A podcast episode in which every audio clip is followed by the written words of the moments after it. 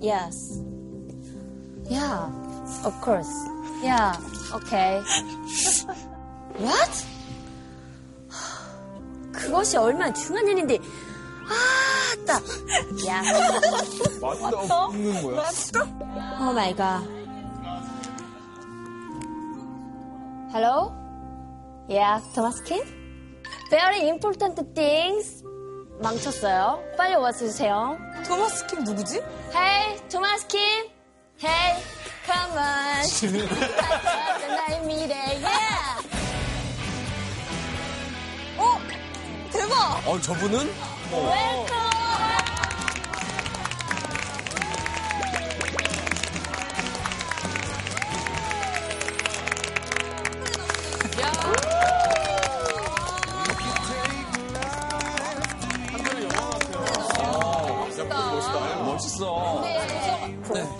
안녕하세요. 김동환입니다. 정말 만나 뵙고 싶었습니다. 반갑습니다.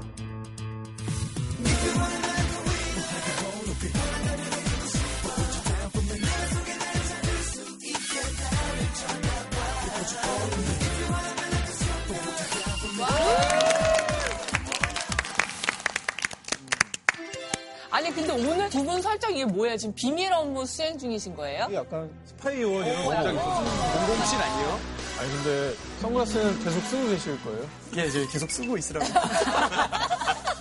네, 맞습니다. 저희 설정이 오늘 주제와 아주 깊은 관련이 있습니다. 제가 몇 가지 힌트를 드릴 테니까 어떤 주제인지 한번 맞춰봐 주시길 바라겠습니다. 북핵 협상, 미중 무역 전쟁, 코로나 백신 허가, 이 모든 일들을 해결하는데 아주 중요한 역할을 한 게 있습니다. 뭘까요? 이거 핫한 해외 토픽 아니야. 그러니까 앞에 두 개는 뭔가 약간 스파이가 가능할 것 같은데 코로나 백신 허가는 약간 이렇게 의학 쪽이잖아요. 음, 그렇지. 오히려 약간 좀 미국 의학 뭐 협- FDA 뭐 이런 거 아닐까요? 그러니까 연관 있습니다. 연관 있습니다. 오. 아 저거 너무 쉽잖아요. 거의 나올 것 같아요. 주식. 어, 엄청 관련이 있죠. 어, 그런데 그런데. 또 뭐지? 어, 너무 궁금해요. 알려주세요. 뭐예요? 정답은 바로 로비입니다. 아 로비. 로비스트들이 있지. 옷을 왜 다 이렇게 입혀놨나 했더니 사실 좀 로비스트 컨셉이었던 것 같네요. 그래서 오늘 정장으로 준비하라고. 네, 맞습니다. 로비하면 우리 또 린다 남이잖아요. 그래 민다남이. Yeah, Yeah. that's right. I'm comeback. 린다 남.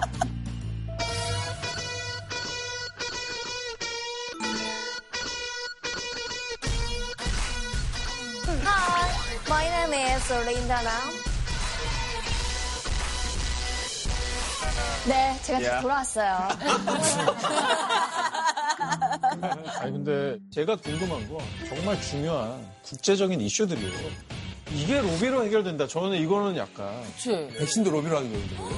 이거는 건강 관련된 건데 로비로 하면 안 되는 거 아니에요? 그건 어, 저희 로비스트들이 말씀드릴 문제는 아니고요. 이 문제에 대해서 아주 상세하게 설명해 주실 전문가분을 모셨거든요.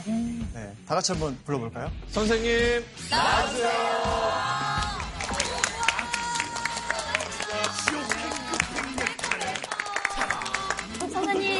오늘 출연료는 닦아버린 거 정말요?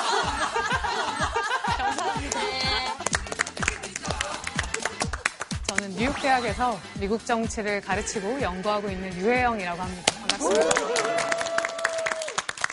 이번 선거가 역대 미국 선거에서 가장 비싼 선거가 될 거라는 전망이 나오고 있거든요. 미국 선거 제도가 좀 저는 어렵게 느껴지더라고요. 다음 대통령 누가 될지도 오늘 좀 점쳐 주시는 거. 어, 오늘 제 수업을 듣고 나시면 누가 될지 이니셜을 어느 정도 알 수 있지 않을까. 와. 미국 선거 제도를 완벽하게 이해하실 수 있도록 이제 내용을 준비를 해보았습니다.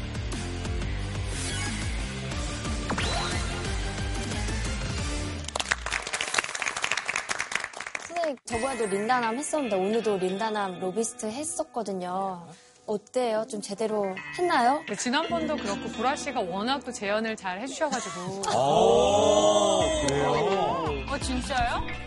김동완 씨 같은 로비스트는 뭐예요? 그쵸 오늘 이제 동환 씨께서 같이 해주셨는데 사실 제가 오늘 고백을 하나 하자면 제가 신화 팬으로 카페 목절에 뭐 T.O.P, 으쌰으쌰, 해결사 같은 명곡들을 들으면서 공부를 했거든요. 22년 전 팬이군요. 아유, 22년.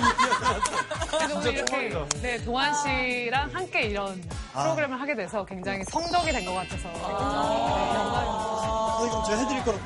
트윙클링, 트윙클링.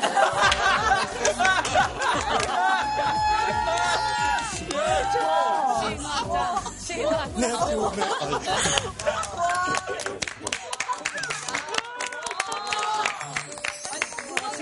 선생님께서 진짜 좋아하셔. 들으셨어요? 작게 신화짱. 신화짱, 신화짱.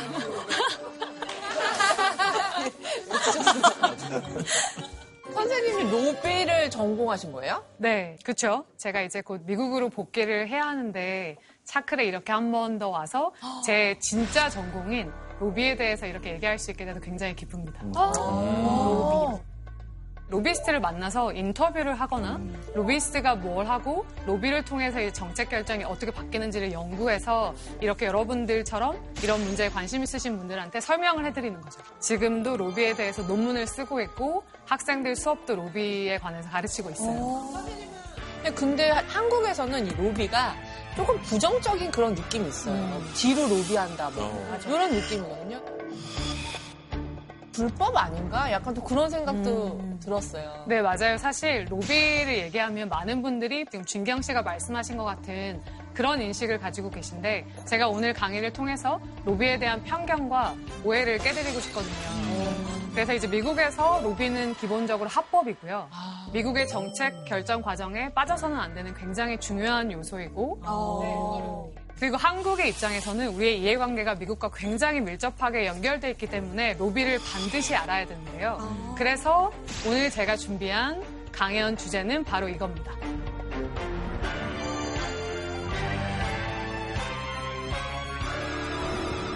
미국을 움직이는 힘, 로비.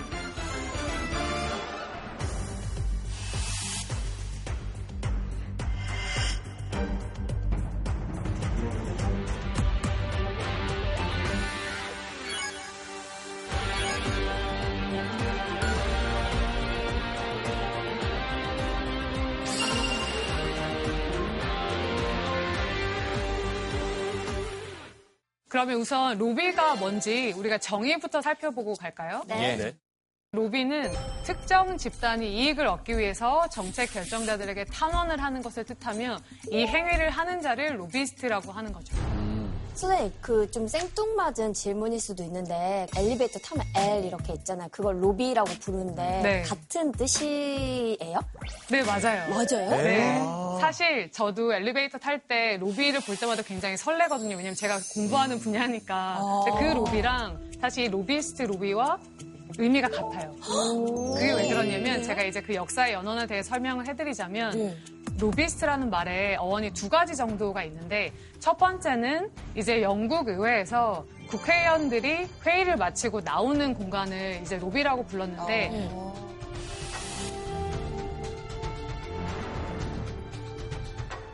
어, 그림이 잘 설명을 해주네요. 그렇죠. 그래서 이제 회의를 마치고 나왔을 때 굉장히 다양한 그룹이나 단체가 자기들이 원하는 바를 정치인에게 이렇게 이야기를 하는 거죠.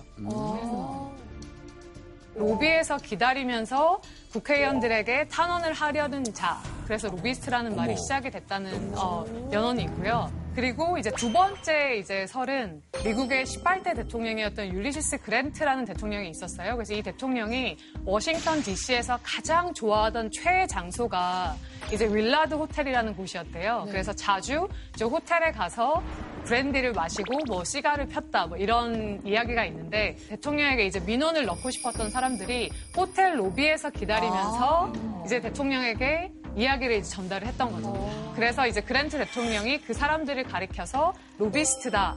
라고 해서 이제 우리가 로비스트라고 부른다. 이런 어원이 있어서 아까 보라 씨가 이야기한 것처럼 우리가 호텔 로비나 건물의 로비 와 우리가 지금 쓰는 로비스트, 로비 활동이 굉장히 긴밀하게 연결이 되어 있는 거죠. 그렇구나. 의외다. 마당쟁이들 이렇게 마당쟁이들? 마당. 마당에 어. 그러네. 죄송합니다. 굉장히 마당쟁이는 좀.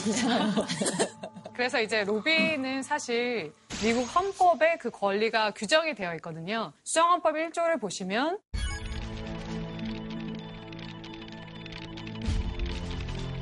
정부에 탄원할 수 있는 권리를 제한하는 어떠한 법률도 만들 수 없다라고 되어 있어요.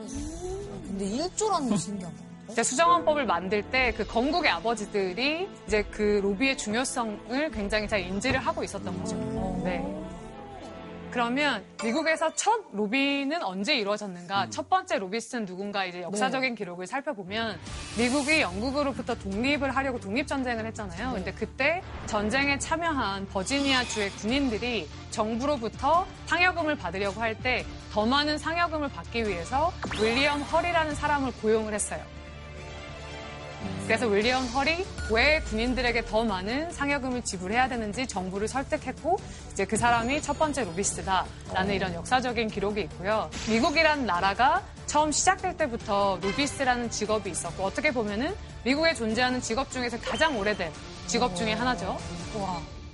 실제로 우리가 데이터를 보면은 지금 현재 연방 정부에 등록된 로비스트만 12,000명, 연방 정부에 로비하는 데만 4조 원이 넘는 돈이 쓰여지거든요.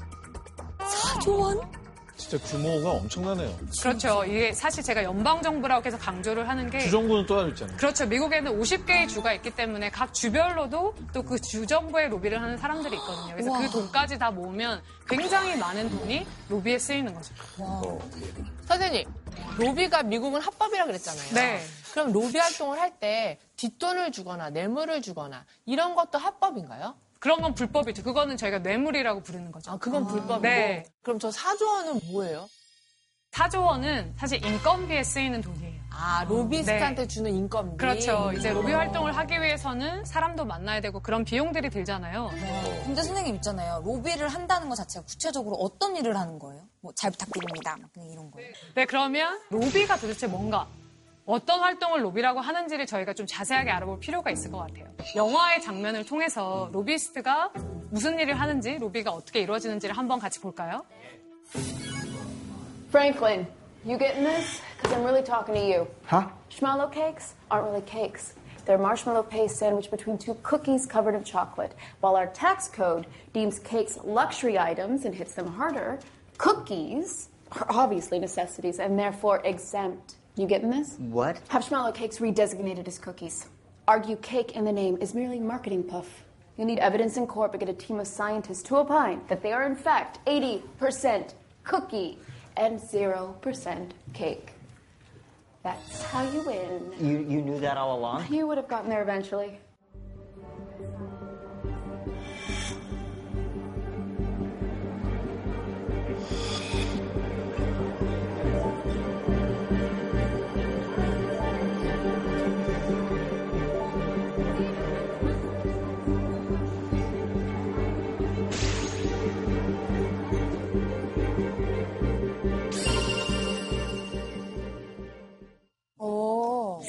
뭔가 멋있다. 이 영화가 미스 슬로운이라는 영화인데 워싱턴 DC에 굉장히 잘 나가는 탑 로비스트 슬로운의 어떤 일상을 통해서 로비가 어떻게 이루어지는지를 잘 보여주고 있거든요. 그래서 좀 전에 보신 화면에서 클라이언트가 이제 이 케이크 회사인데 이게 케이크냐 쿠키냐 이런 얘기를 하죠. 케이크냐 쿠키냐에 따라서 적용되는 세율이 다르기 때문에 이게 우리가 이름은 케이크라고 부르지만 사실 이거를 쿠키로 등록을 시켜야 된다. 그래야지 훨씬 더 낮은 세금을 받을 수 있기 때문에 그 다음에 필요한 사람들을 만나서 설득하고 왜 당신이 이 법안을 지지를 해야 되는지 그런 장면도 나왔고 그다음에 아까 파티 사람을 만나서 이야기하는 부분도 있었잖아요. 그래서 로비스트 같은 경우는 인맥도 굉장히 중요하기 때문에 저렇게 네트워킹 행사 같은 데 가서 많은 사람들을 만나는 것. 그리고 본인이 대표하는 집단이 있을 때 그 집단이 원하는 것을 이루기 위해서 연구를 하고 다양한 정보를 모아서 국회의원들, 정책 결정자들에게 전달을 하는 그 과정을 이제 로비라고 생각을 하시면 될 것 같아요. 할 일이 많네. 그리고 혼자서 일하기도 또 어렵긴 하겠어요. 보니까 아까 맞아, 팀으로. 하던데 뭔가 조사나 리서치하는 사람도 필요하고 뭐 직접 이렇게 뛰는 사람도 필요하고 하겠어요. 네, 맞습니다. 그래서 사실 한 사람이 이 모든 역할을 하는 건 아니고요. 리서치를 전담해서 해주는 사람이 있고 그 결과를 가지고 가서 국회의원을 설득을 하는 노동의 분담이 이루어지는 거죠. 그리고 사실 정치인들은 정말 많은 이슈를 다루잖아요. 그런데 그 사람들이 모든 이슈에 대한 전문가가 아니기 때문에 어떤 이 특별한 법안에 대해서 전문적인 지식을 가지고 있는 이익단체나 개인으로부터 정보를 또 받을 필요가 있기 때문에 그 과정을 매개하는 게 로비의 역할, 로비스트의 역할이라고 보시면 될 것 같아요. 그럼 정치가 입장에서도 많은 표를 받을 수 있는 어떤 집단의 로비스트는 무시할 수가 없겠네요. 그렇죠. 그래서 사실 로비스트가 대표하는 집단 자체가 정치인에게 굉장히 중요한 그룹일 수 있어요. 그런 경우에는 또 로비가 훨씬 더 효율적으로 이제 적용이 될 수도 있는데 다만 정치인들이 로비를 받았다고 해서 반드시 그 법안을 무조건 통과시켜 주거나 제정하는 건 아니거든요. 말씀하신 대로 정치인들 같은 경우는 유권자들의 눈도 있고 재선이라는 굉장히 중요한 목표가 있기 때문에 로비와 다른 조건들을 다 종합을 해서 정책을 만드는 거죠. 어, 쌤, 근데 이 들어보니까 이거 로비스트의 역량이 되게 중요할 것 같다. 누가 하는지도 정말 중요할 것 같아요. 그러니까요. 맞아요. 과연 로비스트는 누굴까? 네. 이렇게 중요한 일을 하는 사람들은 도대체 누구일까 궁금하잖아요. 예. 로비스트들은 그 수익을 최대로 많이 벌을 때는 얼마 정도 벌어요? 이제 대표 로비스트인 같은 경우는 뭐 와. 진짜 많이 받는다. 선생님 그럼 로비스트가 되려면 채용은 어떻게 하는지 너무 궁금해요. 네, 커리큘럼 좀 짜주세요. 전공은 뭐 해야 돼요? 학원 있나요? 로비스트에 대해서 모든 거를 설명해 드리겠습니다. 네, 여기서 보시면 워싱턴 DC가 미국의 수도잖아요. 그 수도에 가면은 로비스트의 성지라고 불리는 곳이 있거든요. 로비 street. 로비.st. 어, 로비 street. 딱 두 글자만 붙이면 되네요. 어, 굉장히 어, 신박한 아이디어네요. 그 거리의 이름이 바로 K 스트리트입니다. 어? 어, 왜 K예요? K, K 하면 자꾸 K 하면 또 우리 거 같아. 우리 거. 어. 네. 그렇죠. 뭐 왠지 한국을 뭐 의미하는 게 아닐까 이렇게 생각하실 수 있지만 길 이름이 알파벳 순으로 되어 있거든요. K번째 이 street라고 해서 K 스트리트이고 위치를 보시면 백악관이나 미국 의사당이랑 굉장히 가까운 데 있죠. 그리고 거기에다가 굉장히 유명한 이 로비 회사들이 여기 쭉 있었기 때문에 K 스트리트라고 하는 거죠. 제 그런 거 같은 거네요. 그 세무사 옆에 세무 그 관련된 사무실이 많은 것처럼. 그렇죠. 맞아요. 미국 뉴스 같은 거 보시다 보면 K 스트리트 이란 표현을 많이 쓰는데 그게 로비 이제 산업을 지칭할 때도 이 표현을 많이 써요. 약간 월스트리트의 금융권을 대체하는 맞아요. 거죠. 네, 아, 굉장히 좋은 비유네요. 네. 그래서 이렇게 로비스트들이 모여 있는 곳이 있는데 도대체 로비스트는 누가 로비스트인가? 네. 로비스트가 사실 법에 정의가 되어 있어요.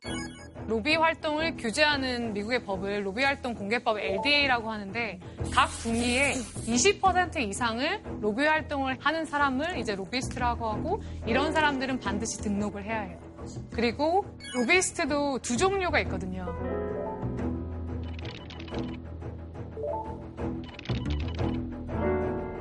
아, 저거 그냥 회사 법무팀이랑 그 로펌이랑 이렇게 차이가 있는 것처럼 그거랑 비슷하네요. 그렇죠. 미국에 보면 의사 면- 면허증이 있고 변호사 자격증 같은 게 다 있잖아요. 네. 로비스트도 관련 어떤 certification 같은 게 있나요?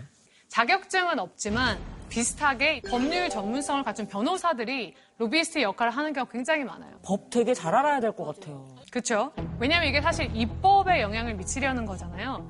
그러니까 법이 만들어지는 과정을 알아야 하고 그렇기 때문에 로스쿨을 나온 사람들 중에서 로비스트가 되는 경우가 굉장히 많죠. 그래서 로비스트가 되는 사람들의 이제 커리어를 보면 첫 번째는 이제 회전문 인사라고 하죠. 전직 국회의원이나 보좌관을 했던 사람들이 로비스트가 되는 경우가 굉장히 많아요. 대표적인 케이스를 보면은 크리스 더드라고 코네티컷 주를 대표했던 상원의원인데 30년 동안 했어요.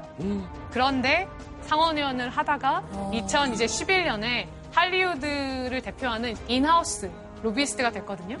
그래서 이- 이분은 미국에서 상원의원의 월급이 한 2억 정도인데 할리우드를 대표하는 로비스트로 갔을 때 연봉이 한 35억 정도? 를 받고 이제 연봉이 굉장히 뛰죠. 선생님, 그러면 그 최대로 많이 벌을 때는 얼마 정도 벌어요? 오. 어, 관심 있나 봐요. 어. 이제 아까 대관 업무를 담당하는 in-house 로비스트 같은 경우는 연봉이 공개가 되는데 그 통계에 따르면 미국 상공회의소, Chamber of Commerce라고 상공회의소의 이제 대표 로비스트인 같은 경우는 뭐 70억 정도 연봉을 받는 걸로 알려져 있고 우와 진짜 많이 받는다. 선생님 근데 이게 뭐 전관 변호사나 뭐 정관예우 이런 것들 얘기를 많이 하잖아요. 맞아요. 그렇죠. 약간 좀 어떻게 보면 이게 도덕성에 좀 문제가 있는 거 아닐까 생각이 들기도 하는데요. 그렇죠. 이 사람들의 전문성은 정부가 어떻게 움직이는지를 아는 거잖아요. 그래서 퇴임을 하거나 정부에서 나와서 극소수에게 뭐 혜택을 준다. 이걸 굉장히 부정적으로 보는데 부정적인 면이 있을 수 있어요.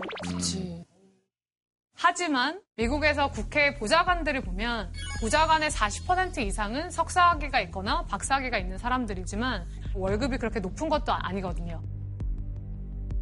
만약에 이런 로비 시장이 없다.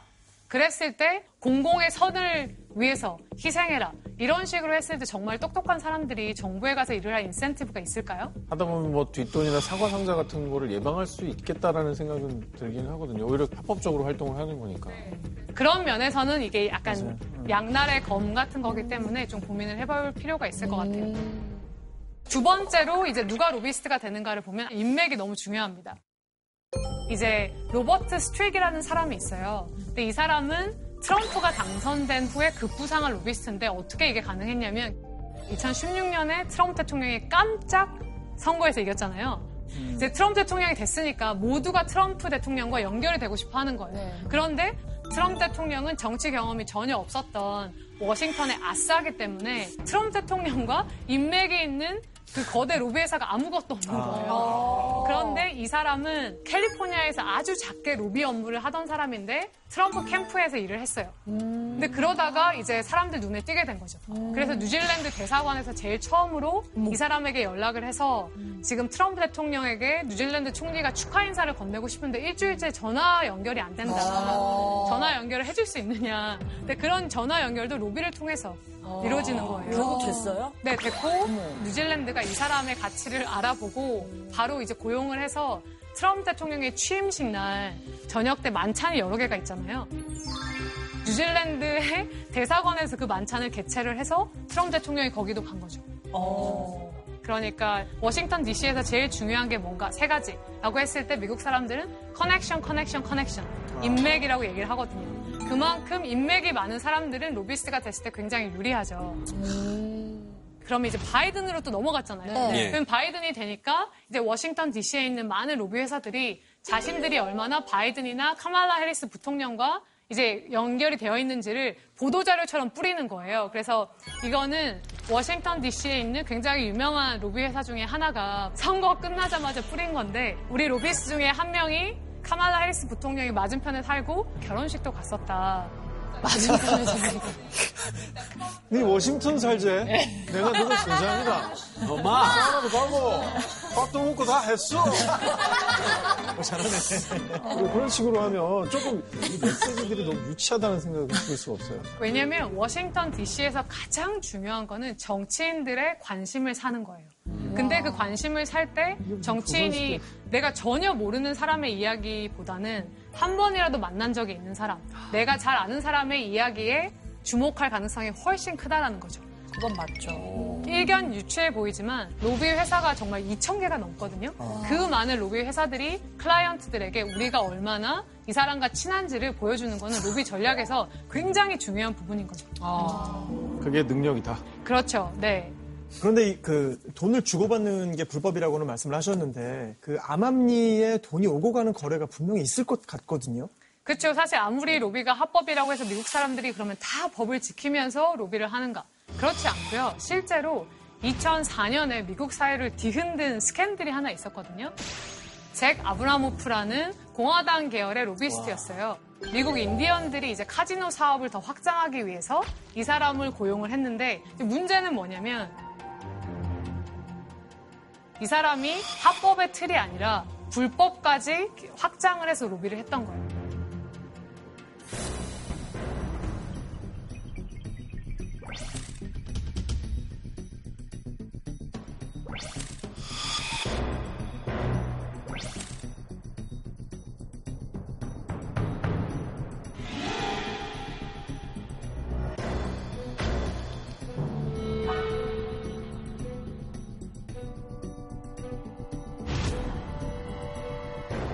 그래서 이런 유혹들이나 스캔들이 있긴 해요. 그때마다 그러면 미국은 아 로비가 이런 부작용이 있으니까 우리가 로비를 불법화하자 이게 아니라 오히려 미국은 투명성을 더 높이고 우리가 정보를 더 많이 공개하자 이런 식으로 바뀐 거예요. 그래서 잭 아브라모프 스캔들 이후에 2007년에 미국 의회가 새롭게 법안을 통과시키면서 그 전에는 그냥 6개월마다 한 번씩만 하면 되던 거를 3개월마다 보고를 하게 하고 훨씬 더 많은 내용을 포함시키도록 한 거죠.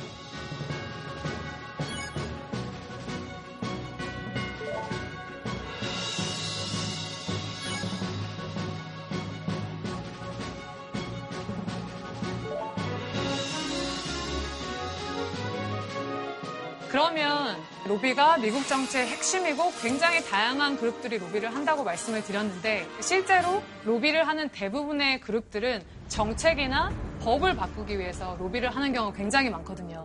미국에서 로비를 굉장히 활발하게 하는 그룹이 어딜까요? 기업일 것 같습니다. 왜냐하면 제도에 따라서 기업의 이윤이 왔다 갔다 하잖아요. 그 다음에 할 수 없는 사업을 또 할 수 있게 만들 수도 있을 것 같고. 네, 좋은 의견인 것 같고 또 의견 있으신가요? 총기연합회. 아, 총기연합회. 뉴스에서 많이 본 것 같아요. 아, 뉴스에 어, 맞아요. 그렇죠. 총기연합회에서 막대한 자금을 정부에 투입을 하고 있다. 로비스트를 통해서 와. 그런 얘기를 들은 것 같습니다. 아, 사실 두 분께서 말씀해주신 딱 그 그룹이 로비를 가장 많이 하는 첫 번째 그룹 중에 하나거든요. 누가 로비를 많이 할까? 첫 번째가 다양한 협회와 기업들. 제가 우선 퀴즈를 내드리겠습니다. 미국 국토안보부가 코로나 상황에도 매장을 열어야 하는 필수 업종으로 식료품점, 약국, 병원에 이어서 이곳을 포함하도록 권고했는데요. 이곳은 어디일까요? 배달. 배달 맞죠? 우리나라를 빗대면은 그런 것 같은데. 어, 또 주유소. 주유소. 그 미국에 가보니까 담배샵 이런 게 되게 좀 다양하게 많이 음. 있더라고요. 그 담배샵? 되게 생뚱맞을 것 같은 게 아까 총기 협회 얘기를 동환 씨가 하셨으니까 어. 그 총기 팔 수 있는 가게들 있잖아요. 총포사 같은. 어, 사실 여러분들이 말씀하신 것 중에 정답이 있어요. 어, 네. 있어요? 진짜? 정답을 한번 볼까요?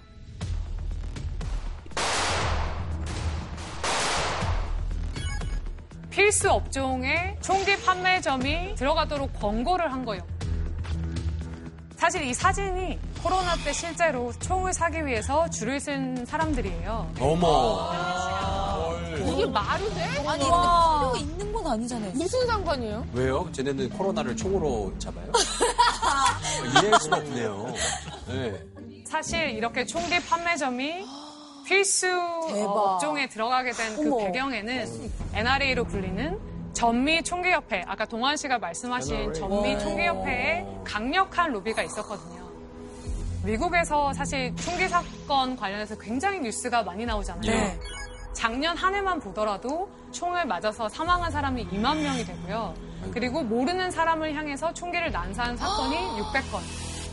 그리고 2012년에 미국의 코네티컷 주의 샌디훅이라는 초등학교에 괴한이 난입을 해서 20명이 넘는 사람들이 죽었고 그때 죽은 사람들 중에서 만 6세, 7세 어린이들이 20명이나 됐거든요. 근데 NRA가 그 사건이 일어난 다음에 봐라 선생님들이 총을 가지고 있었더라면 우리가 이 아이들을 구할 수 있지 않겠냐라고 한 거예요. 어머. 아, 사실 미국에서 이제 우리가 여론조사를 해보면 지금보다는 총기 규제를 더 강화해야 된다라는 의견은 80% 정도로 굉장히 총기 규제를 더 강화하자는 목소리가 높아요. 어머나. 그럼에도 불구하고 이렇게 총기 규제가 잘 이루어지지 않는 거는 NRA 같은 굉장히 강력한 이런 집단이 로비에 굉장히 돈을 많이 쓰고 있기 때문인데요.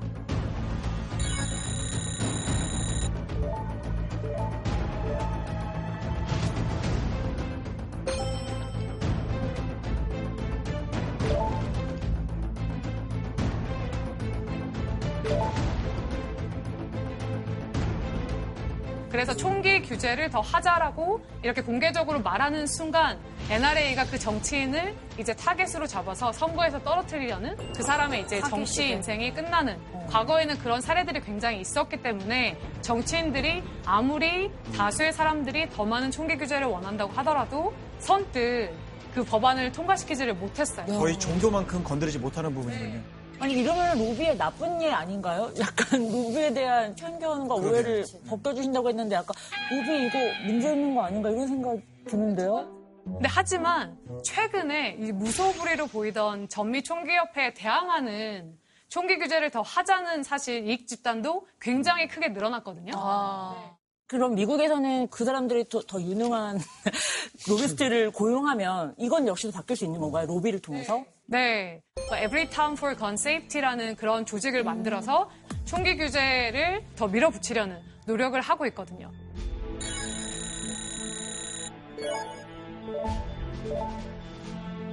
그래서 실제로 최근에는 총기를 규제해야 된다라고 정치인들이 말을 했을 때 그게 이제 정치적 무덤이 되지 않는 그런 환경까지는 이제 조성이 됐죠.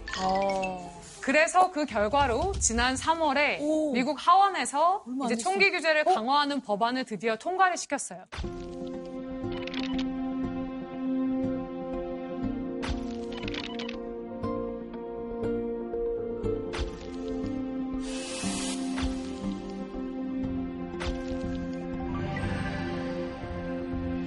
뭐 미국 같은 경우에는 돈이 많은 이익 집단인 경우에만 어떤 결과를 획득해내고 돈이 없는 이익 집단인 경우에는 되게 유능한 로비스트를 교- 고용하기가 힘들 거 아니에요. 그러면 좀 불균형 때문에 일어났던 또 문제점들은 없었나요? 네, 굉장히 좋은 질문인데요. 사실 우리가 로비를 이야기할 때 항상 그 불평등 을 얘기를 하는데 실제로 그러면 정말 소수의 집단만 이렇게 로비를 하는가? 1998년부터 2020년까지 연방 정부의 로비를 한 그룹들의 숫자를 세보면 5만 4천 개 정도 되거든요. 그러니까 굉장히 다양한 집단들이 로비를 한다라는 거죠. 엄청 많다. 그래서 아주 뭐 특소수의 사람들만 로비를 하는 건 아니고 굉장히 많은 이익 집단과 단체가 로비에 참여를 하고 있다라고 보시면 될 것 같아요. 그러면 이런 이익 집단도 있어? 라는 굉장히 재미있는 사례를 몇 개를 보면 첫 번째가 캘리포니아주 복숭아 협회. 클린 피치가 뭐냐면 복숭아 중에서 씨가 잘 안 빠지는 복숭아 있잖아요.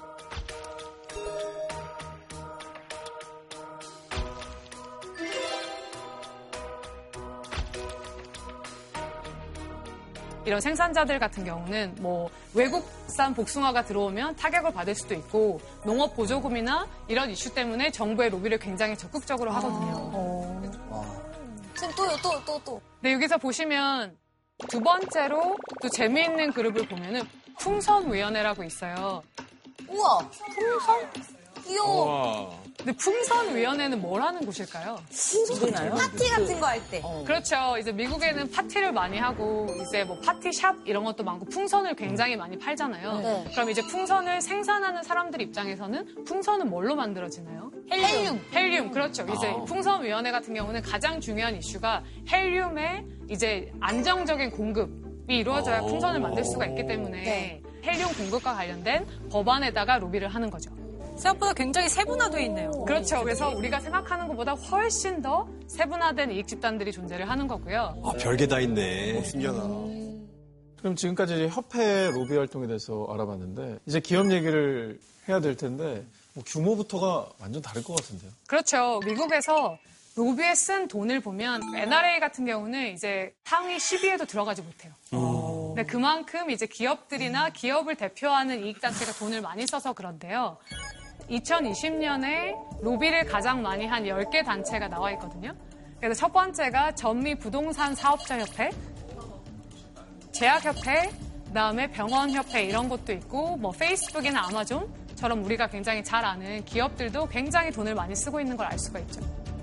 그리고 이제 최근에 사실 전 세계적으로 코로나가 발생을 하면서 가장 중요한 이슈 중에 하나가 백신이잖아요. 그래서 이제 백신 관련해서도 사실 로비가 굉장히 중요한 역할을 하는데요. 어, 이거 이거 궁금하다. 안 될 거를 되게 해라는 식으로 로비를 하진 않았을 것 같은데. 그렇죠? 우리 백신 승인해달라고 그냥 바로 얘기를 하는 건가? 아니면 뭐에 대해서 로비를 하는지 되게 궁금하잖아요. 네. 그래서 제가 준비했습니다. 화이자의 로비 리포트를 같이 보면서 극비로 입수한 겁니까? 이게 공개돼도 되는 거예요? 그러면 저를 도와주실 저의 아이돌 김동완 씨 나와주시겠어요? 준비됐습니다. 저의 아이돌.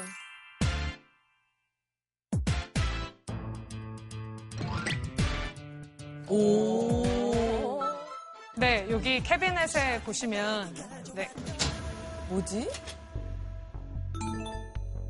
로비 리포트가 다 공개되어 있는 거기 때문에 미국 상원 웹사이트에 들어가시면 원하는 기업, 원하는 단체의 로비 활동을 다 보실 수가 있어요.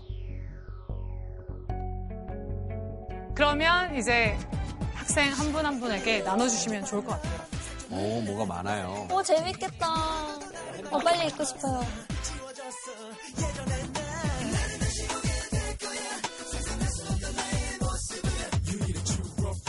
정보가 굉장히 투명하게 공개가 되어 있기 때문에 여러분들도 언제든지 웹사이트에 가셔서 다운로드를 받으실 수가 있고 어, 그리고 이제 저 같은 이제 학자들도 로비를 연구할 수 있고 언론인들도 이제 이거를 다 볼 수 있는데요.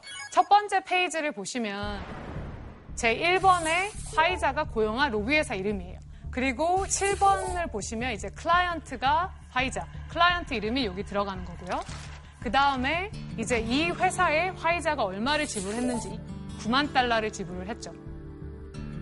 근데 화이자가 이 회사 하나만 쓰는 게 아니라 다른 로비 회사도 동시에 고용을 하고 그거는 또 다른 리포트에 다 기록이 되어 있는 거예요. 전부 공개가 돼 있네요. 네, 네. 그러면 어디에 로비를 했는지도 다 나와 있거든요. 그래서 여기 보시면 어떤 이슈에 로비를 했는지 코로나19 대응에 대해서 로비를 했고 그 밑에 보시면 어디에 로비를 했는지가 적혀 있는데 백악관, 미국의 하원, 보건복지부거든요.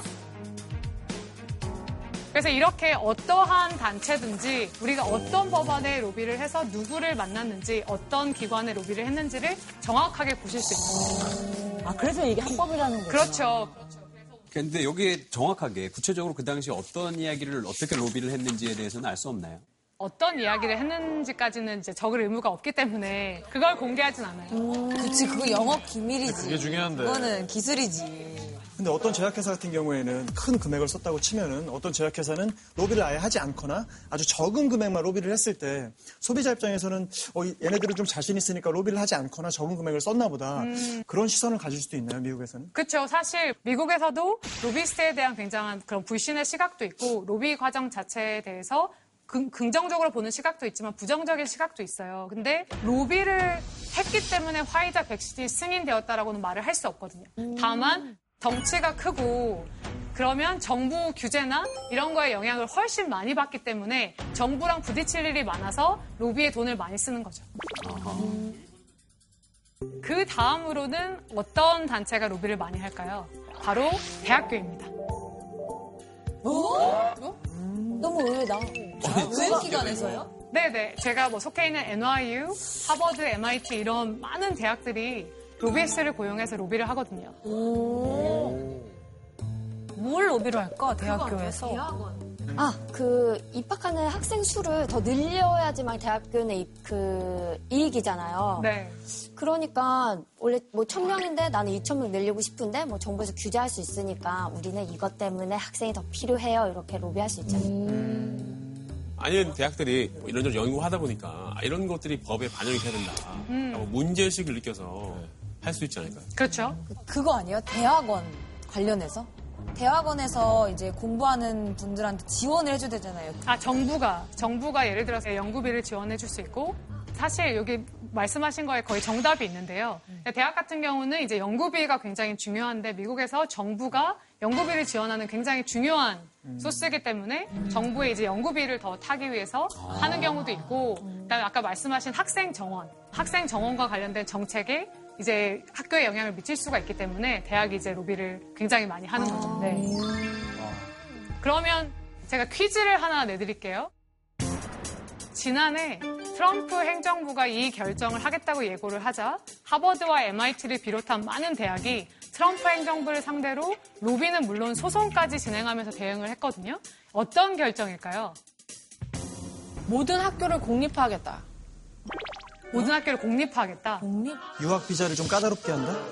그런 거 아니에요? 요새 이제 그 비대면으로 수업하니까 인터넷 플랫폼을 하나로 통일하는 거예요. 아, 굉장히 창의적인 대답들이 나오고 있는데 사실 동환 씨가 얘기한 비자랑 관련된 와, 어, 진짜 많이 아시네. 근데 여기서 보시면 이 결정이 뭐였냐면 바로 외국인 유학생 비자 취소. 코로나19가 되면서 많은 대학들이 비대면 수업으로 가게 됐잖아요. 그런데 트럼프 대통령은 학교들에다가 비대면 수업을 하지 말고 오프라인 수업을 하라고 강요를 한 거예요. 근데 이거를 강제를 할 수 없으니까 어떤 정책을 내놨냐면 외국인 학생 같은 경우에 모든 수업을 온라인으로 듣는 경우에는 비자를 줄 수 없다. 그래서 한 과목이라도 오프라인으로 들어야 비자를 준다. 근데 궁금한 거는 돈이 더 되는 방향은 외국인 유학생 비자를 취소하지 않는 것일 것 같은데 애초에 트럼프가 그런 정책을 내세웠던 건 또 다른 어떤 집단의 로비를 받아서인가요? 그렇다기보다 이 정책은 빨리 경제를 재개를 하고 싶은 거예요. 왜냐하면 계속해서 락다운을 하게 되면 경제가 돌아가지 않고 실업률이 굉장히 크게 늘어났거든요. 빨리 학교를 열어야 경제가 돌아간다는 그런 생각 때문에 압박을 하게 된 거죠. 근데 만약에 외국인들을 약간 들어오지 못하게 하는 비자들이 잘 걸리게 되면은 대학 입장에서 되게 부담스러울 것 같아요. 네, 그래서 당시에 하버드나 MIT 같은 경우는 100% 온라인으로 하기로 이미 결정을 했으니까 그러면 외국인 학생들이 들어올 수가 없, 는 거죠. 네. 그래서 이제 외국인 유학생 비자 취소에 대해서 강력하게 반발을 했고 그러면 왜 대학들이 이런 거에 반발을 하는가? 외국인 학생들이 굉장히 많아요. 미국의 대학에는. 학비를 많이 내죠. 그렇죠. 그래서 하버드 대학 같은 경우에 지금 현재 161개국에서 만 명 가까운 학생들과 연구진이 하버드 대학에 와서 공부를 하고 있고 그러면 이 사람들이 다 비자를 받아야 하니까 정부가 내리는 결정이 굉장히 많은 영향을 미치게 되는 거죠. 그 로비는 성공적으로 잘 이루어졌나요? 그렇죠. 그래서 트럼프 행정부가 이제 철회하긴 했습니다. 네. 대학도 로비를 할 필요가 있군요. 네. 로비의 정책 결정이나 영향력이 그만큼 세다라는 거죠. 음. 마지막으로 세 번째, 외국 정부나 기업들이 미국에 로비를 굉장히 많이 해요. 전 세계적으로 살펴보면 200개 정도의 나라가 있다고 봤을 때 3분의 2 이상의 국가들이 항상 로비를 미국에 하고 있고요. 근데 사실 이 로비를 한 기록들을 다 볼 수가 있거든요. 근데 네. 보다 보면 굉장히 재미있는 기록들이 있어요. 예를 들어서 미국과 굉장히 적대적인 관계를 유지해왔던 쿠바나 북한 같은 경우도 로비스트를 고용을 해서 로비를 한 기록들이 있거든요. 어, 잠깐만. 북한도? 북한이 미국에 로비를 해요? 네, 네. 그래서 저희가 실제 미국과 굉장히 적대적인 관계를 유지해왔던 쿠바나 북한 같은 경우도 로비스트를 고용을 해서 로비를 한 기록들이 있거든요. 어, 잠깐만. 북한도? 북한이 미국에 로비를 해요? 네, 네. 그래서 저희가 실제 북한이 제출한, 미 법무부에 제출한 로비 리포트를 한번 볼까요? 오, 지금 그 북한이 제출한 로비스트를 보시면 이게 2011년에 제출된 건데 로비스트와 북한 정부가 계약을 맺었다. 그 계약 내용을 보여주는 거거든요. 북한이 고용한 로비스트 박이루라는 이름이 있고 북한 측 대표가 있고 주소도 있죠. 그 다음에 의뢰인의 소속이 이제 외국 정부 간에 이렇게 표시가 되어 있는 거죠. 왜 로비를 했는지를 보면은 세계 명산인 금강산을 널리 알리는데 이제 이 로비를 활용해서 하겠다라는 그런 내용이 적혀 있는 거죠. 당시에 금강산 국제관광특구 지도국에서 이제 로비를 하고 싶었던 거예요. 왜냐하면 미국인들 중에서 북한으로 관광을 가는 사람들이 있거든요. 네. 그래서 북한 입장에서는 금강산을 하나의 관광 특구로 개발을 시켜서 이거를 더 많은 미국 사람들에게 알리기 위해서 이렇게 로비스트를 고용을 해서 로비를 하는 거죠. 아, 그래서 이게 로비가 결국은 성과를 이뤘던 거예요? 근데 사실 이 계약서는 이제 제출이 됐는데 그 뒤로 구체적으로 어떤 활동을 했다라는 거는 없더라고요. 왜냐하면 북한이 경제 제재 같은 걸 받고 있어서 미국에서 이제 로비를 할 수 있는 폭이 굉장히 좁아서 구체적인 활동은 그다지 못한 것 같아요. 근데 실제로 미국의 로비를 가장 많이 하는 나라들은 어디일까? 2016년부터 5년간 로비에 쓴 돈을 바탕으로 랭킹을 매긴 건데요. 어? 대한민국도 많이 한다. 우리나라가 2위야? 보신 대로 2위에 지금 랭크가 되어 있는데 어떤 이슈 때문에 미국의 로비를 할까요? 뭐 FTA 체결 같은 거. 네, 그렇죠. 뭐 자유무역 협정 굉장히 중요한 이슈고 군사협정. 군사 협정 그다음에 뭐 아니면 막 의약품 같은 거 승인 받는 거? 네, 맞아요. 굉장히 좋은 답변들을 해주셨는데 한국이 미국의 로비를 해야 할 이유는 굉장히 많아요.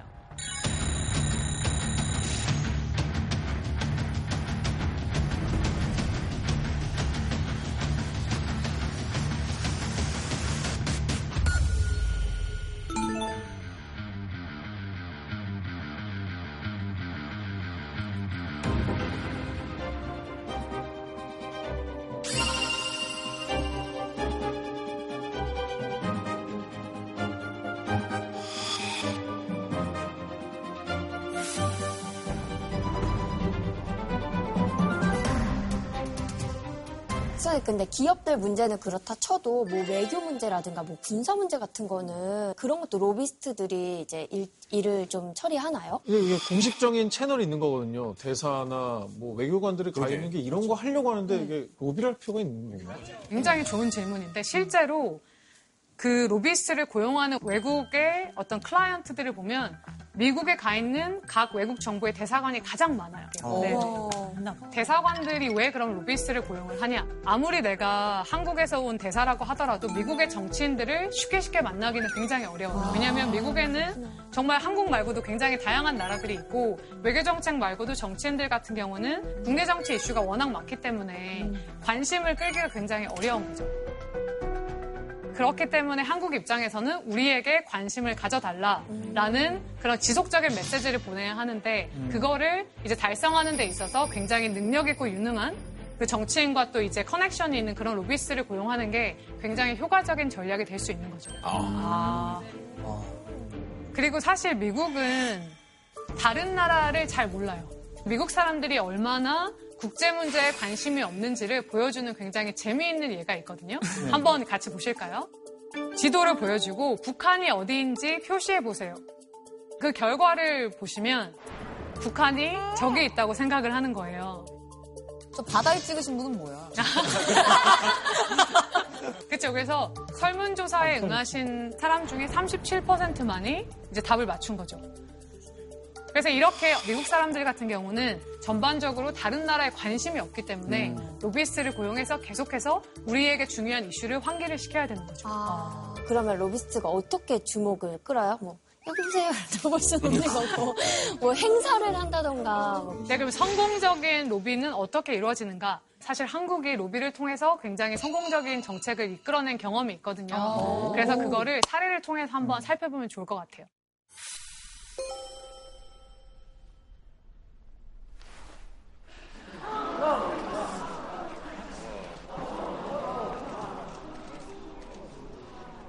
일본군들이 내 몸에 새겨놓은 칼자국과 낙서요. These are the scars and scribbles that the Japanese soldiers carved in my body with knives. 내 몸엔 이런 흉터들이 수도 없이 있습니다. 이 흉터들을 볼 때마다 그 지옥 같은 고통이 한없이 되살아납니다. 증거가 없다고요? 내가 바로 증거예요. 여기 계시는 미첼이 증거고 살아있는 생존자들 모두가 증거입니다. 그 지옥 같은 고통을 당했을 때 내 나이 겨우 13살이었어. 13살.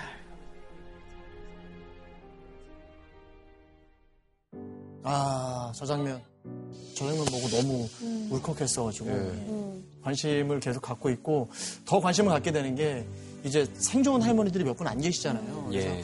어떻게 보면 일본 입장에서도 이제 다시 돌아오지 않을 기회가 얼마 남지 않았는데 맞아요.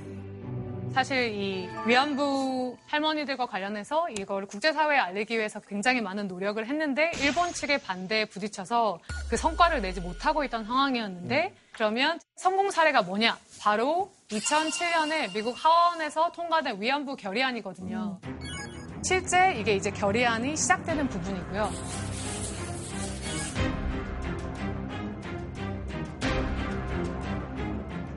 일본군이 위안부를 강제 동원했고 공식 사과해야 된다라는 내용을 결의안에 담아서 의회에서 통과가 됐죠. 근데 그 배경에 바로 이제 로비가 있다라는 거죠. 로비가 어떤 식으로 이제 진행이 됐는지를 한번 살펴볼게요. 이 당시에 이 주미 대한민국 대사관에서 로비 회사를 고용을 했어요. 그래서 그 로비스트 고용된 로비스트 이름이 토마스 킴이었고 토마스, 토마스 킴이었고 킴? 토마스 킴. 네, 웃기려고 만든 이름이 아니고요. 실존 인물이십니다. 토마스 킴. 그래서 그 계약 내용을 보여주는 거거든요.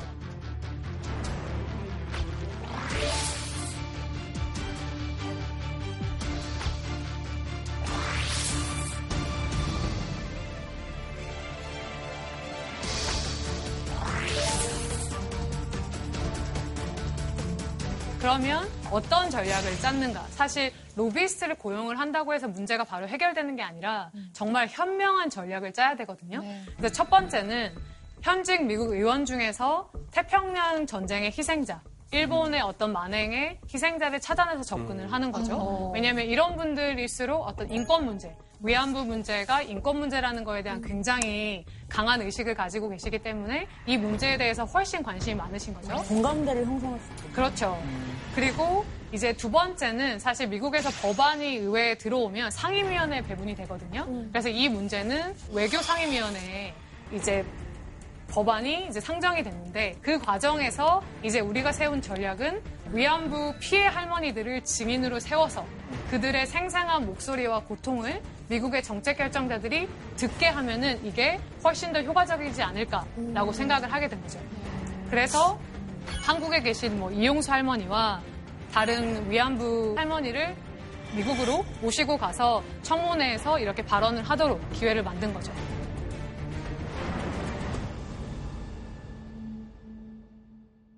근데 일본 같은 경우에는 그냥 두고 보지 않았을 것 같아요. 그렇죠. 저희가 이렇게 로비를 하니까 일본 역시 반격에 나섰는데 일본의 리포트를 보면은 여기에 클라이언트 이름이 일본 정부가 보이시죠? 쭉 읽어보시면 위안부라는 표현이 있고 그 결의안이 번호가 HRES 121이었거든요. 그래서 그 결의안에 우리가 로비를 했다라는 게 명확하게 드러나 있어요. 그러니까 일본 측에서는 한국의 주장을 무마시키기 위해서 자기들의 입장을 미국 정치인들에게 전달하기 위해서 이렇게 로비 회사를 고용을 했던 거고 일본 정부 같은 경우는 이 회사에 한국이 지급한 것보다 훨씬 더 많은 돈을 지급을 했죠.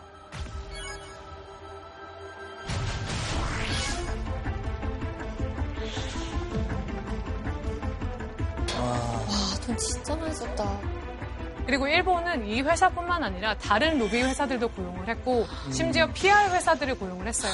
이 PR 회사들은 주요 언론사에 연락을 해서 일본의 입장을 이제 드러내고 싶어 하는 거죠. 정말 전방위적인 로비 활동을 펼쳤군요. 그렇죠. 네. 근데 실제로 이 위안부 관련된 이슈가 광고전으로 번졌거든요. 그래서 한국에서 워싱턴 포스트지에 위안부 결의안과 관련된 광고를 냈어요. 이 광고를 내자마자 몇 개월 있다가 워싱턴 포스트에 광고를 일본 정부가 낸 거죠. 근데 일본의 전략 중에서 굉장히 치명적인 부분이 뭐였냐면 이제 일본이 주장을 하고 싶었던 게 위안소라는 거는 사실 우리만 한 게 아니다. 그래서 1945년에 미국이 일본에 들어왔을 때도 설치하지 않았냐. 이런 식의 내용을 넣은 거예요. 근데 이제 이거를 미국 정치인들이 보면 어떻겠어요? 안 좋죠. 너무 황당하죠. 네. 그래서 많은 정치인들이 분노를 했고 특히 외교위원회 위원장이 탐 랜토스라는 의원인데 이분 자체가 홀로코스트 생존자시거든요. 그래서 전쟁이 일어났을 때 인권 문제에 굉장히 관심이 많으신 분이어서 이걸 밀어붙인 거죠. 그래서 상임위원회를 통과를 해서 굉장히 많은 의원들의 지지를 받으면서 이 결의안이 통과가 됐다는 걸 보여주는 거죠. 잘했다, 잘했어. 저를 이 어감을 미국 그대 와서 지원을 할 수 있게끔 해주셔서 대단히 감사합니다. 역사의 산 주영입니다. It was only a weekend it had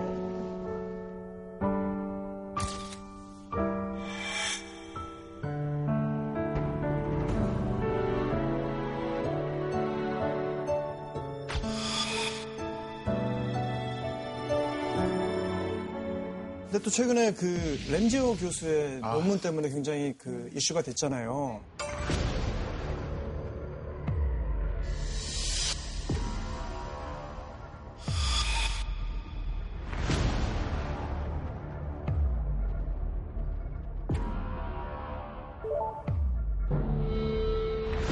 한국 사람들뿐만 아니라 전 세계인들이 분노를 하고 있는데 이 부분도 어떻게 보면 일본의 로비가 좀 작용한 건 아닌가요?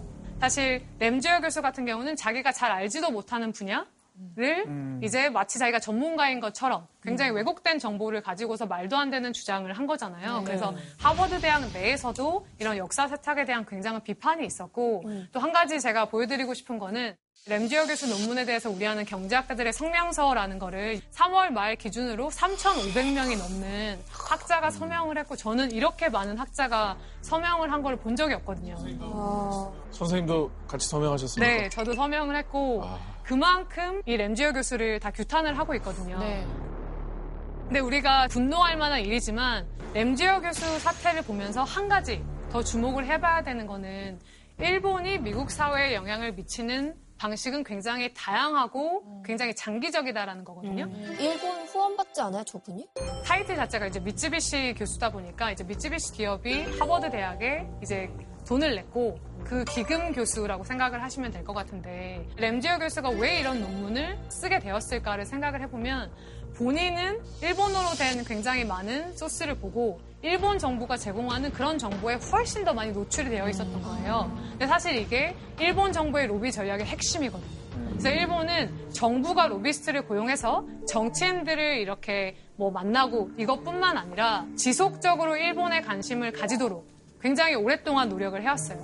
그래서 뭐 사사카 재단이라고 하는 일본 재단 같은 경우에 예산이 약 6천억 원 정도 되고 굉장히 다양한 학술 활동을 지원을 하고 있거든요. 이 목적이 뭐냐? 이 재단에서 돈을 받았기 때문에 일본에게 무조건 유리한 논문을 쓴다 그런 게 아니에요. 일본이 원하는 거는 계속 공부하거나 접촉을 하다 보면 지속적으로 일본에 대한 관심을 미국 사회가 가지도록 하는 건데 진짜 취미가 나요. 여기에서 핵심은 이제 로비가 장기적인 전략이라는 거예요. 우리가 어떤 이슈가 터질 때만 미국 사람들의 미국 정책 결정자들의 관심을 받으려고 할 게 아니라 미국에서 굉장히 영향력 있는 목소리를 가진 많은 사람들, 그 사람들이 한국을 제대로 알고 한국에 대해서 많은 관심을 계속해서 갖도록 하는 게 굉장히 중요하다. 그래서 우리나라에서 이제 로비 전략을 짜는 분들이 계시다면 이 부분을 좀 명심을 하시면 굉장히 좋을 것 같아요. 사실 지금 뭐 미중 간의 분위기가 점점 고조되고 있는 상황이고 나아질 것 같지는 않거든요. 사실 굉장히 한국은 그 사이에 껴서 어떻게 우리가 좀 입장을 해야 될지 굉장히 생각이 많을 것 같은데. 그렇죠. 일본도 상대해야 되고 여기 정치적인 문제까지 같이 생각을 좀 해야 되거든요. 네. 동아시아가 정말 지정학적으로 정말 굉장히 어려운 지역이다라는 게 사실 미국 로비를 봐도 1, 2, 3등이 일본, 한국, 중국이잖아요. 중국과 미국은 한국의 가장 큰 무역 파트너잖아요. 그런데 둘이서 싸우기 시작하면 관세가 높아지거나 해서 우리나라 기업들이 피해를 보는 경우도 있고 한국으로서는 굉장히 어려운 상황이죠. 하지만 사실 관세 같은 것도 로비의 영역이에요. 예를 들어서 미국이 뭐 중국산에 대해서 이렇게 관세를 매기겠다라고 발표하면 그게 끝이 아니라 미 무역 대표부가 의견을 받아요. 우리가 이렇게 관세를 매길 건데 이게 합당한지 아닌지를 의견을 받는 거예요. 그럼 기업들이 관세 빼주세요. 관세 더해주세요. 이런 식으로 로비를 하는 거예요. 그러면 그 의견을 받아서 최종적으로 관세가 결정이 되기 때문에 그래서 한국 기업, 한국 정부 입장에서는 우리가 당연하게 생각하는 그런 정책들도 로비의 여지가 있다라는 거를 정확하게 알고 있어야 해결을 할 수 있는 그런 이제 틈들이 보이게 되는 거죠. 사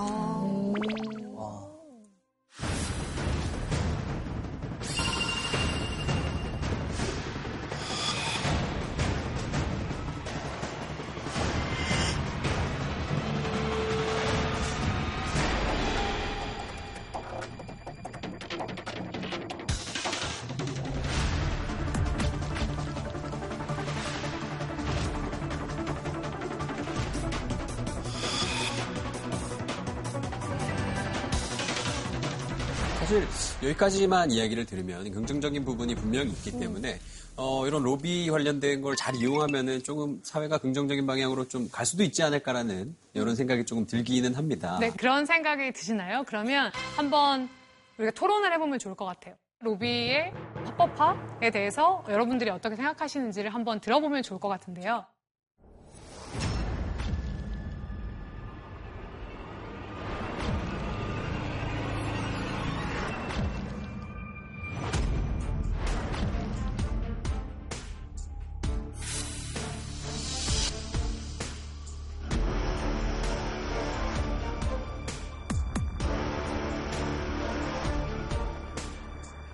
우리나라는 로비가 활성화된다 그러면 로비의 부작용이 특히 좀 대두될 것 같다는 생각이 듭니다.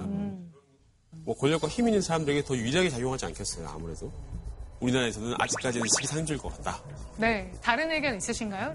정치인들에 관해서 투명하지 못한 부분에 대해서 많은 분들이 이제 분노를 하고 계시잖아요. 그렇다면은 차라리 이거를 어, 제도적으로 도입을 해서 투명성을 갖고 이거 계속 자료들을 공개하면서 쓰면은 좋지 않을까 그런 조건을 갖고 찬성을 합니다. 저도 국민의 한 사람이지만 정치가 되게 우리 생활 속에 밀접하다는 생각이 안 들어요. 뭔가 좀 전달하고 싶어도 지금 방법이 뭐 청와대 홈페이지나 뭐 시위나 그런 것도 잘 전달될지도 모르겠고 이런 일도 되게 많았어요. 근데 만약에 우리의 이야기를 대변할 수 있는 로비스트가 있다면 그런 부분에서는 필요하다라는 생각이 들어요.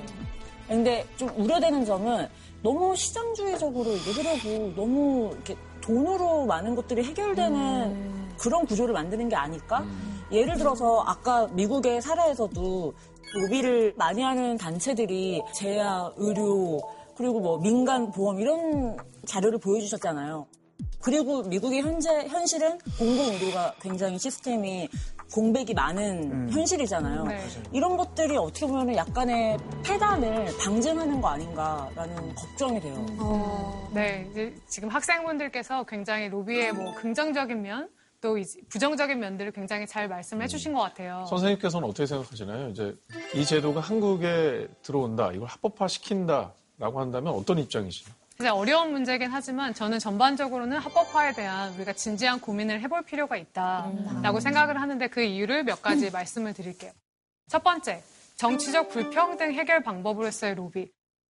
로비가 현재 그 불평등을 더 폭증시킬 수 있다, 증가시킬 수 있다라고 우려를 하잖아요.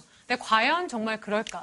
현재 로비가 없는 상태에서도 암암리에 이루어지고 있는 상황이고 그러면 국회의원들을 만나서 이야기를 할 수 있는 그룹은 누구인가를 생각했을 때 저는 이 그룹들이 훨씬 더 뭔가 우리 사회에서 많은 것들을 가지고 있는 그룹들이라고 생각을 하거든요.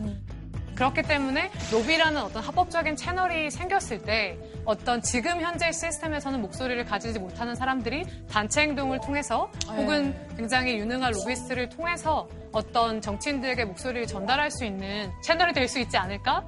그래서 우리 사회의 중요한 문제를 정치인들이 규정하는 게 아니라 굉장히 다양한 단체와 시민들이 그거를 아젠다를 가져올 수 있는 저는 그런 순기능도 있다고 생각을 하거든요. 그다음 두 번째는 정치적인 변화를 가져오기 위해서는 지속성이 필요해요. 아까 진경 씨도 말씀을 해주셨는데 현재 우리가 시민들이 굉장히 많은 문제를 겪고 있을 때 과연 이거를 정치인들에게 어떻게 전달을 할 수 있는가? 지금은 뭐 1인 시위를 한다거나 청와대의 탄원 페이지에 가서 글을 쓴다거나 이런 행동들밖에 할 수가 없잖아요. 그래서 우리가 한국에서 뭐 아동학대라든지 이런 사건들이 날 때마다 굉장히 분노는 하지만 시간이 지나면 또 그런 분노들이 사그라들고 이런 사이클을 겪잖아요. 맞아요. 그런데 이제 로비가 활성화가 되면 아동학대에 전문화된 이익 집단이 생겨서 이 이슈를 끊임없이 정치인들에게도 알릴 수 있고 법적인 어떤 변화를 이끌어낼 수 있는 원동력, 구심점이 되기 때문에 그런 면에서는 실제적인 변화를 이끌어낼 수 있는 채널이 되지 않을까라는 점에서 저는 이제 로비를 찬성을 하고요.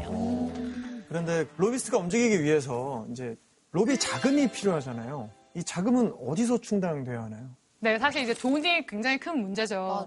그래서 뭐 아동학대 같이 정말 국민적 공분을 산 사건 같은 경우에 이 문제를 해결하고 싶을 때는 요즘에는 뭐 크라우드 펀딩을 통해서 모금을 할 수도 있을 것 같고 정부 보조금을 지급을 한다든지 아니면 로비스트에게 뭐 지, 지급할 수 있는 금액의 어느 정도 상한선을 준다든지 이런 제도들은 만들어갈 수 있을 것 같아요.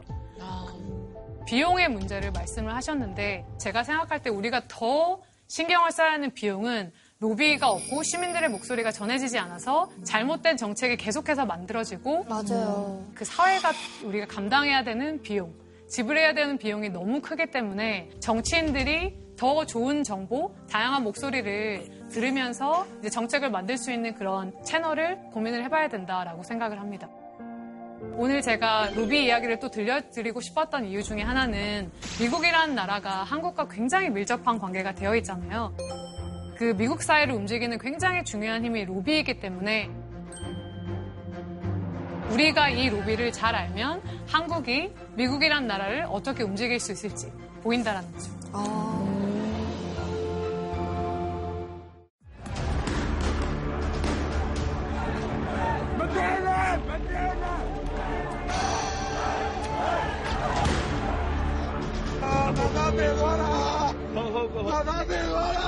시대에 있을 수 있느냐.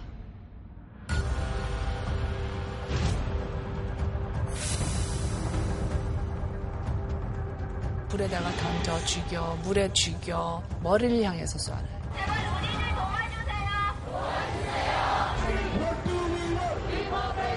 유엔이 왜 있는 거예요? 이럴 때 일하라고 있는 거지 않습니까? 자국의 이익이에요, 다.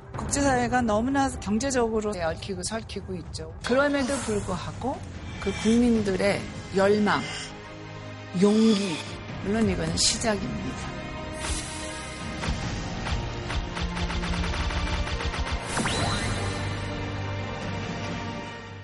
저는 이제 이렇게 강연을 마치려고 하는데 오늘 강연 어떻게 들으셨나요? 아까 이, 이 리포트가 너무너무 깜짝 놀랐어요. 이런 것들이 나와 있다는 게 생각보다 굉장히 투명하구나. 맞습니다. 로비스트라는 것 자체가 어떻게 악법으로밖에 작용하지 않을 거라는 생각을 했었는데 말씀 듣고 보니까 이게 양법이 되어서 이 외교적인 윤활유 역할을 할 수 있겠구나라는 생각이 들고요. 그리고 언젠가 아, 국회에서 이 법안을 다룰 때 선생님 오셔가지고 좀 브리핑을 해주시면 많은 정치인들이 로비 제도에 대해서는 최고의 로비스트신 것 같아요. 법안을. 로비 제도. 오늘 정말 의미 있는 강연 들려주신 유혜영 교수님 다시 한번 감사의 말씀 드리겠습니다. 수고하셨습니다. JTBC 포텐 즐거움이 터진다.